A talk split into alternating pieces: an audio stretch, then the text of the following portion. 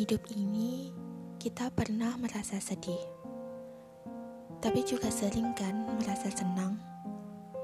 Kesenangan dan kesedihan itu sama saja, sama-sama numpang lewat, cuman gantian aja.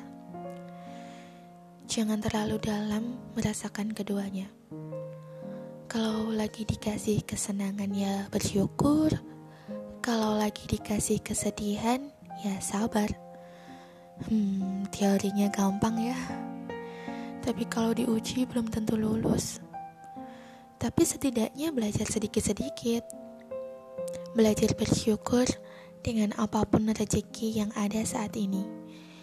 Dan belajar sabar dengan apa pun hal-hal yang kurang menyenangkan. Tapi ketika kita lagi sedih, kemudian kita cerita sama orang, pasti kita bosen dengar kata sabar. Tanpa mereka bilang sabar pun, dalam kondisi normal kita tahu kita harus sabar. Tapi kan ini ceritanya kondisinya lagi nggak normal, lagi sedih. Gak segampang itu buat sabar, apalagi syukur. Kita butuh waktu untuk melepaskan rasa sedih itu. Mungkin kita bisa menangis sejenak berkeluh kesah sekedarnya.